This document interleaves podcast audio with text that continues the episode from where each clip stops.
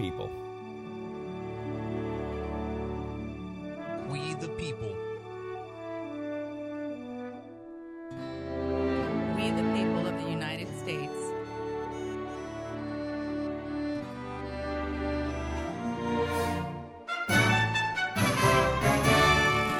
We, the people of the United States, in order to form a more perfect union, establish justice, ensure domestic tranquility, provide for the common defense, promote the general welfare, and secure the blessings of liberty to ourselves and our posterity, do ordain and establish this Constitution for the United States of America. In the summer of 1787, 55 men gathered in Philadelphia to consider how to make the government of the United States more perfect. Over the course of five months, they argued, debated, considered, and rejected ideas, notions, and various systems. In the end, they created the Constitution of the United States, a document predicated on the idea that men can rule themselves by law. This is Constitution Thursday, a time when we look at the history, ideas, arguments, and interpretations of the Constitution, from its original creation to today, and how it affects our lives now.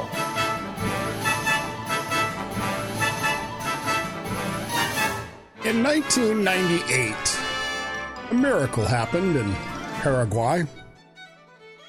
A young woman who had been badly injured in an accident awoke from a 15 month coma. This was such a cause for celebration throughout Paraguay that the young woman was chosen to represent the nation on a very special mission.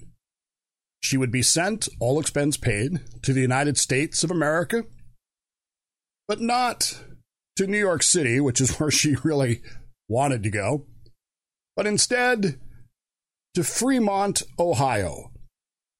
This is where her trip would take her. Her journey would take her to Fremont, Ohio. Not um, not a place I would think would be highly ranking on anyone's I want to go to. She was sent there by the nation of Paraguay to honor one of its greatest heroes. She would visit his birthplace. She would also later represent the nation at his tomb. And who was this great hero for the nation of Paraguay that needed to be honored so greatly? Well, none other than Rutherford B. Hayes, the former president of the United States. The man whose election we've been talking about for some time now, the most contested election in the history of our nation, and indeed, I believe in many ways, the watershed moment at which our nation turned away from its honor, turned away from its values, turned away from its purpose and its accomplishment, for which it had greatly sacrificed, to instead pursue stupidity and a lost cause myth. We talked last week about the actual election when President Hayes finally won the White House. And amongst Republicans, there was great rejoicing. President Hayes gave a speech in the southern regions of our nation in which he explained to the freedmen and white Republicans who were there that he was not, in fact, abandoning them.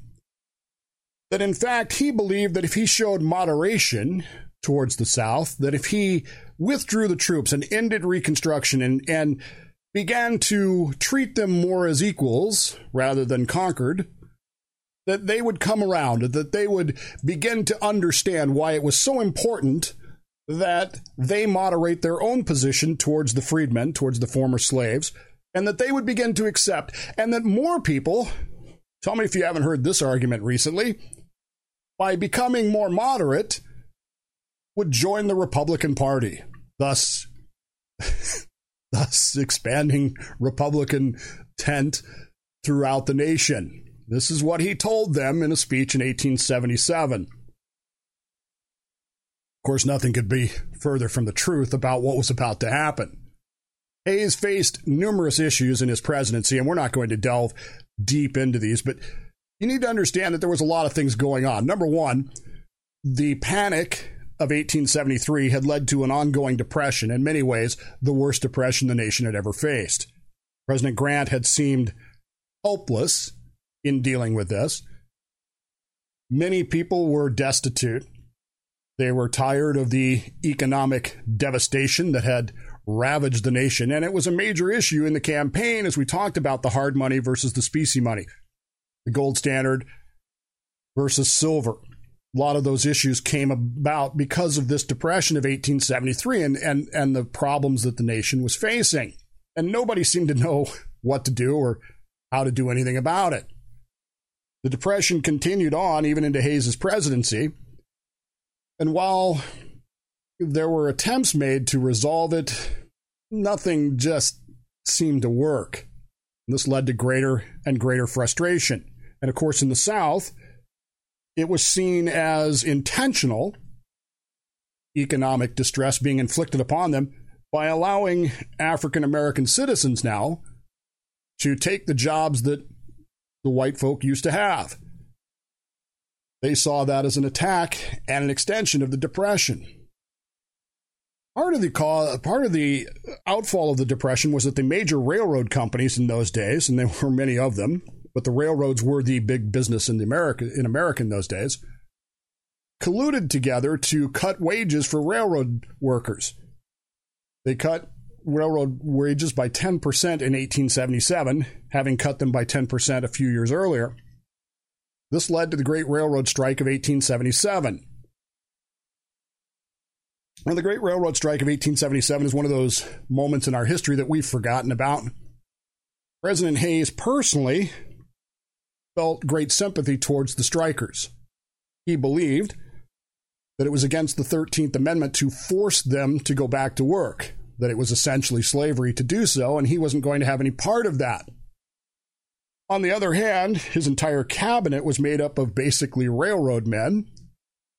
All of the rich folks in America in those days were basically railroad men, and it didn't matter if you were Democrat or Republican. In fact, as we learned a few weeks ago, the Bourbon Republicans were heavily invested in business and supportive of business. They didn't believe in in uh, subsidies, but many of them were railroad people. And all of these railroad men prevailed upon the president that he had to do something. You must do something. You've got to stop this. They're burning down railroad stations. This is prelude to a revolution. And so Hayes used a rather curious interpretation of the Commerce Clause and part of amend, uh, part of Article 4 to justify treating the strikers as a rebellion. He made each of the governors in question assure him that there was a state of rebellion in their states, even if there wasn't. And so he then sent in the troops, the very troops that he had pulled out of the South to encourage their proper behavior. And the troops inevitably ended up firing on the railroad strikers. U.S. Grant, the former president, the former general, observed that it was remarkable how Hayes had refused to use the troops to defend and protect the rights of citizens in the former Confederate States, specifically the freedmen, but he didn't seem to have much of a problem having them fire on strikers. This was seen as somewhat contradictory, but nevertheless it happened. Railroad strike was ended. The strikers were forced to go back to work, and there was a great deal of simmering resentment over that. At the same time, in the South, moonshine became a big thing. United States, in, during the war, had begun to tax alcohol quite significantly, and so moonshiners became a thing, particularly in Appalachia in the South, where they would skirt the United States tax laws by brewing up their own shine, selling it, creating NASCAR. No, that came later. At any rate, the point being that they weren't real happy with the idea of paying taxes on this stuff. Again, left to what President Hayes referred to as self government, he sent in federal agents to arrest and prosecute the moonshiners. One of them, Moon, one of the agencies sent in, got shot and killed. They shot and killed others. And eventually, this led to a Supreme Court ruling that we're not going to go into today that made it clear that the moonshiners legally had no standing. And this led to a an invasion of the South, not of an army, but basically of lawmen whose entire purpose was to eliminate moonshining. Like the current wars on social vices, it was marginally successful, but not hugely successful. One of the biggest issues that he faced, however, dealt with the territory known as Deseret at the time. Everybody else called it Utah. Nevada had been carved out of Deseret, and the territory of Utah shrunk down to basically what it is today as a state. And there was a good deal of question about what to do about Utah. Utah wanted to be a state, but Utah was full of Mormons. And whether you know this or not, Mormonism in the 1800s, particularly the second half of the 1800s, wasn't seen quite in the positive light that it might be seen today. In fact, it was pretty much reviled. It was seen as a cult. It was seen as anti Christian. It was seen as all of these things. And don't send me email to me. I'm telling you what they saw it as. And of course, the biggest sin of Utah was polygamy. The president addressed this on numerous occasions, including famously in his State of the Union address in 1880, in which he outlined the fact that if Utah really wanted to be a state, they'd better be prepared to give up polygamy. And if they weren't prepared to give up polygamy, there was no way that they were going to become a state. Polygamy was a a huge issue in those days. Uh, it's kind of surprising to us today because, you know, now it's on television as celebrated. But in the 1870s, it was a divisive issue. Now, again, keep in mind that President Hayes's public statements were that he wanted to allow states to self govern themselves. But in the face of that, he told Utah, not you. You don't get to self govern. You cannot have polygamy. Now, there were some arguments for and against, and we'll get into maybe we'll get into that in some future episode of Constitution Thursday. But reality was, it flew in the face of his public statements, certainly towards the South, where he was allowing the Southerners to run rampant over people. At the same time, he was telling Utah, thou shalt not. And this created a great deal of resentment, a great deal of problems, a great deal of what's going on here? Why is this? Why is this this way? And that was uh, argumentatively, it was it was problematic.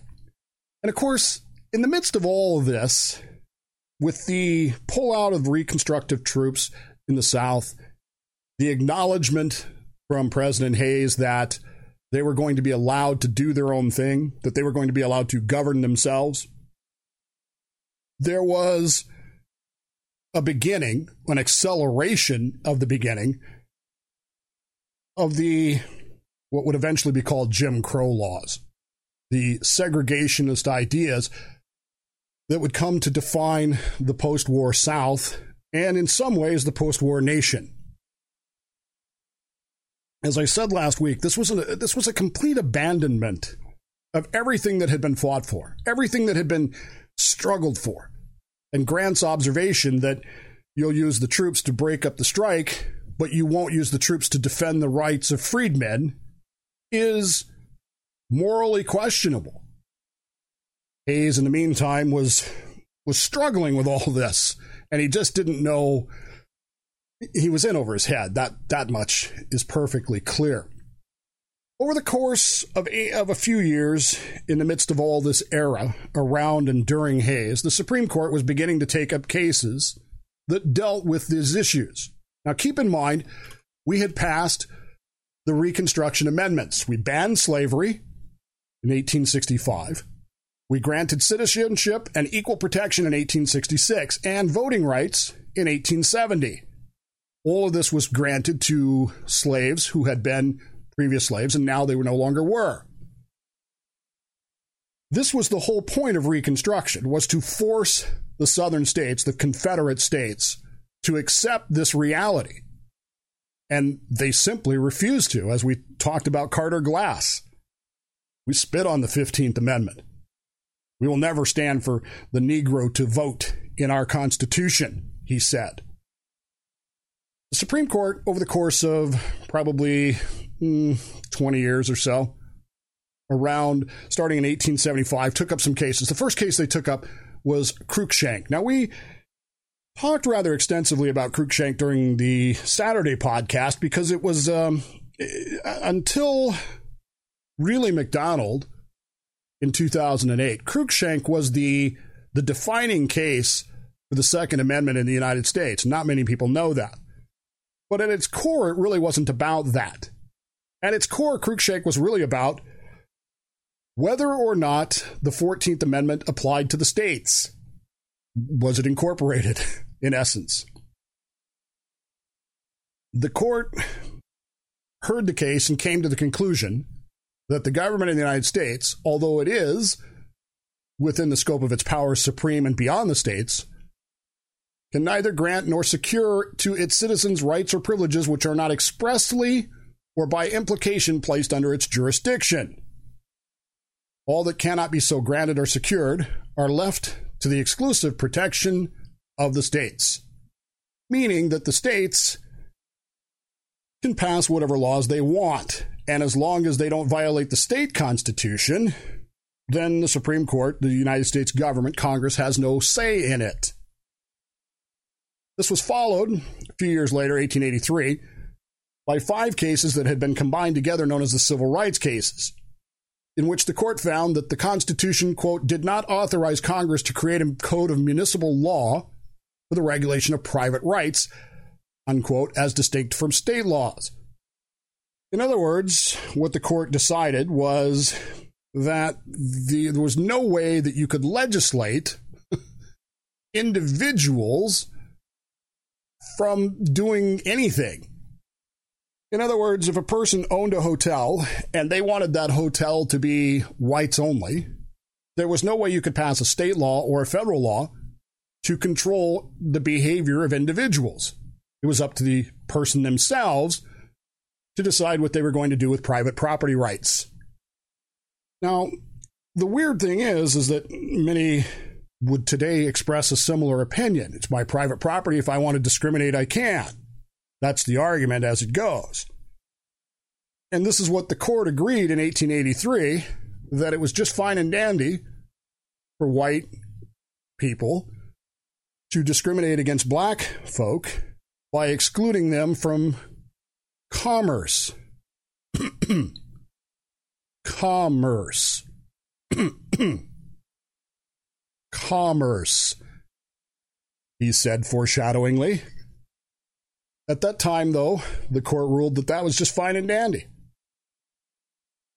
And of course, in its most famous of these cases, and in what is rated as perhaps the worst Supreme Court decision outside of Dred Scott, the Plessy v. Ferguson case, which had to do with the state of Louisiana and its streetcar system decided that it was okay to segregate as long as they were separate but equal.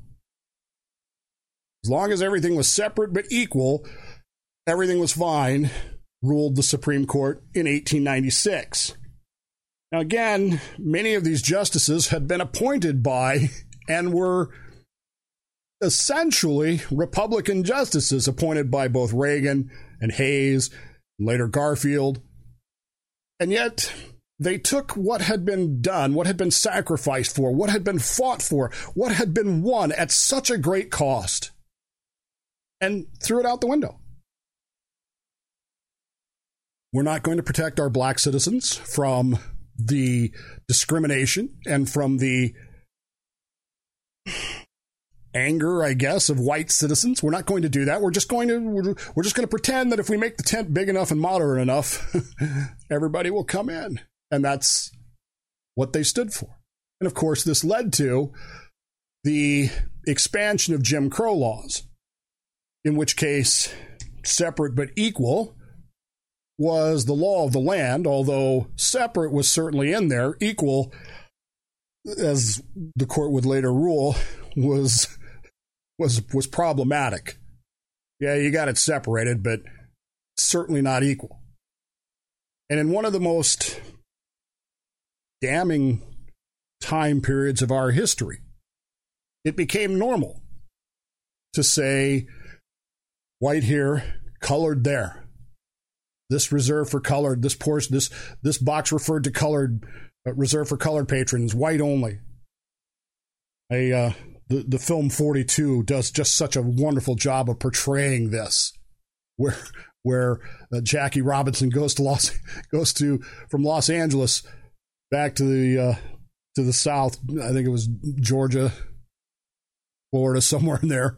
And his wife is is staring at the staring at the water fountain and says I I've never seen one of these before where it said whites here coloreds there this went on for many years, folks. You got to understand. But all of this started when Reconstruction came to its end, when the Redeemers fought for the Southern control of their legislatures and governments with the sole intent purpose of, as Carter Glass said, spitting on the Fifth Amendment, 15th Amendment, sorry, the 15th Amendment. There was no way that they were ever going to accept that the Negro was equal to the white man. And this was the Democrat Party in the 1870s. This was what the Democrat Party believed then. This is what they fought for.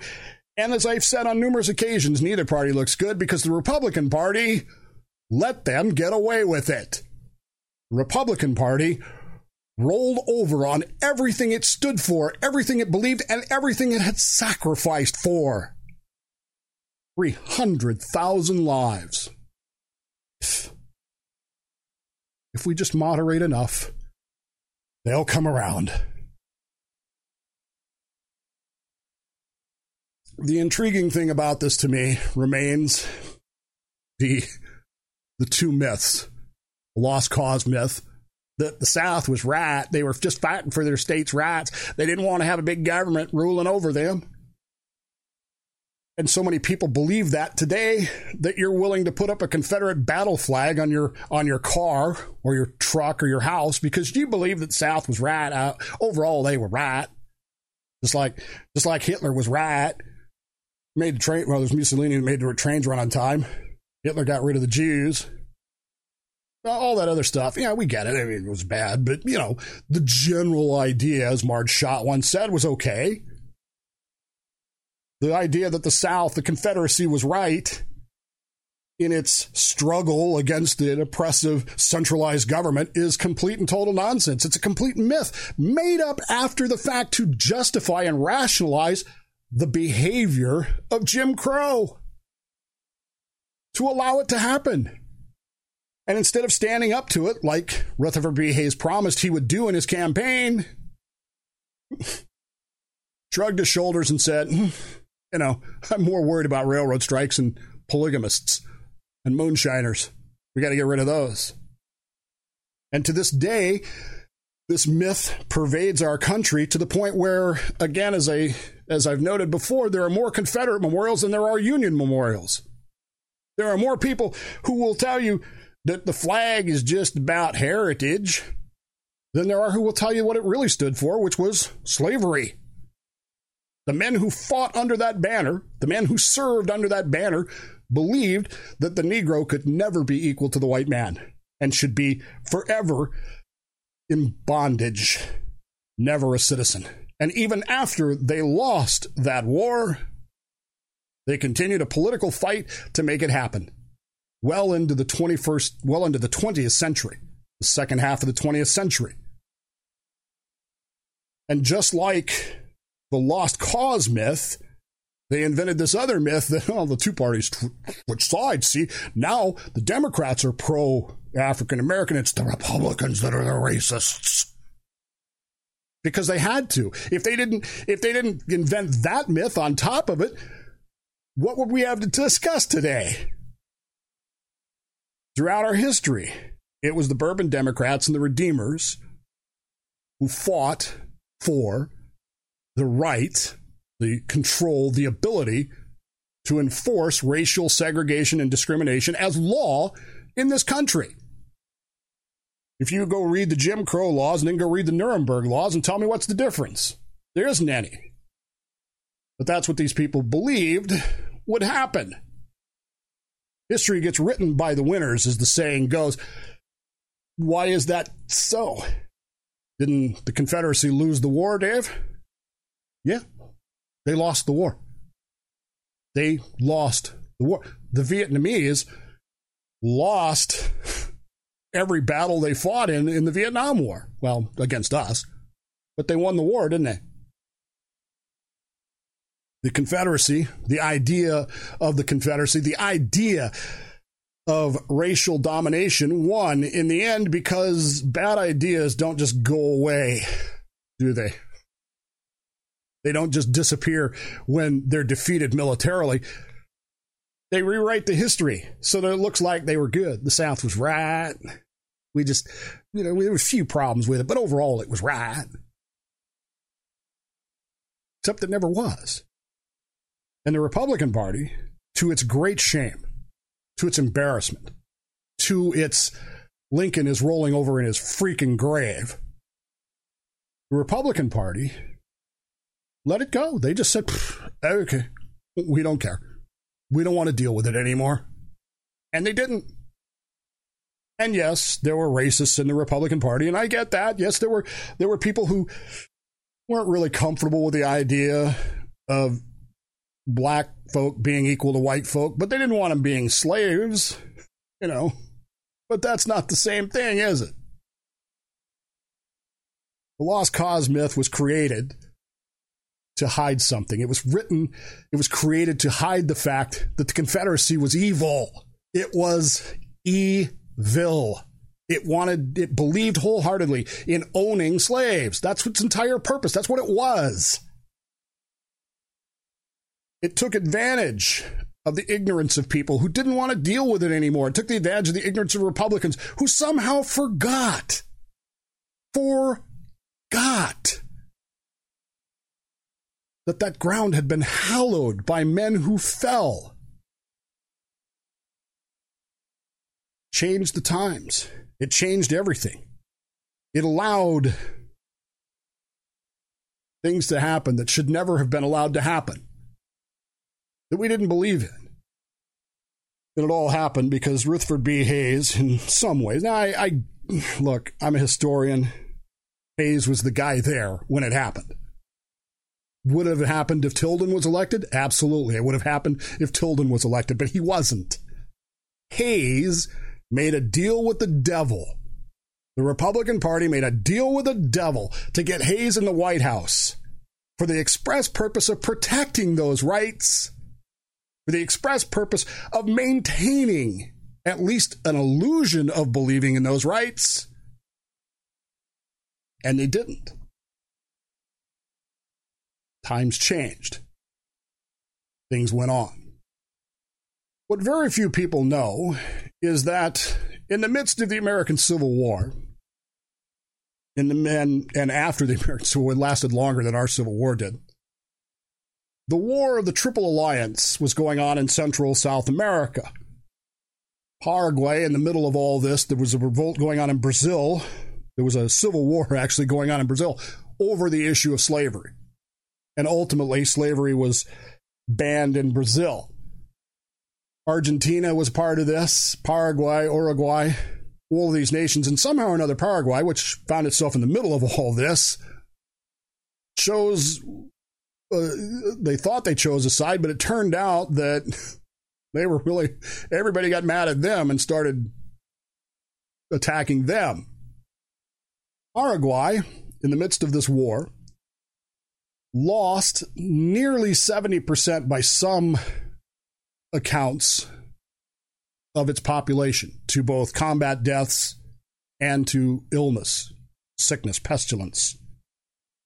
At one point, Paraguay was so short of weapons and arms that they were carving sticks to look like guns so that they could fool their opponents into thinking they had some.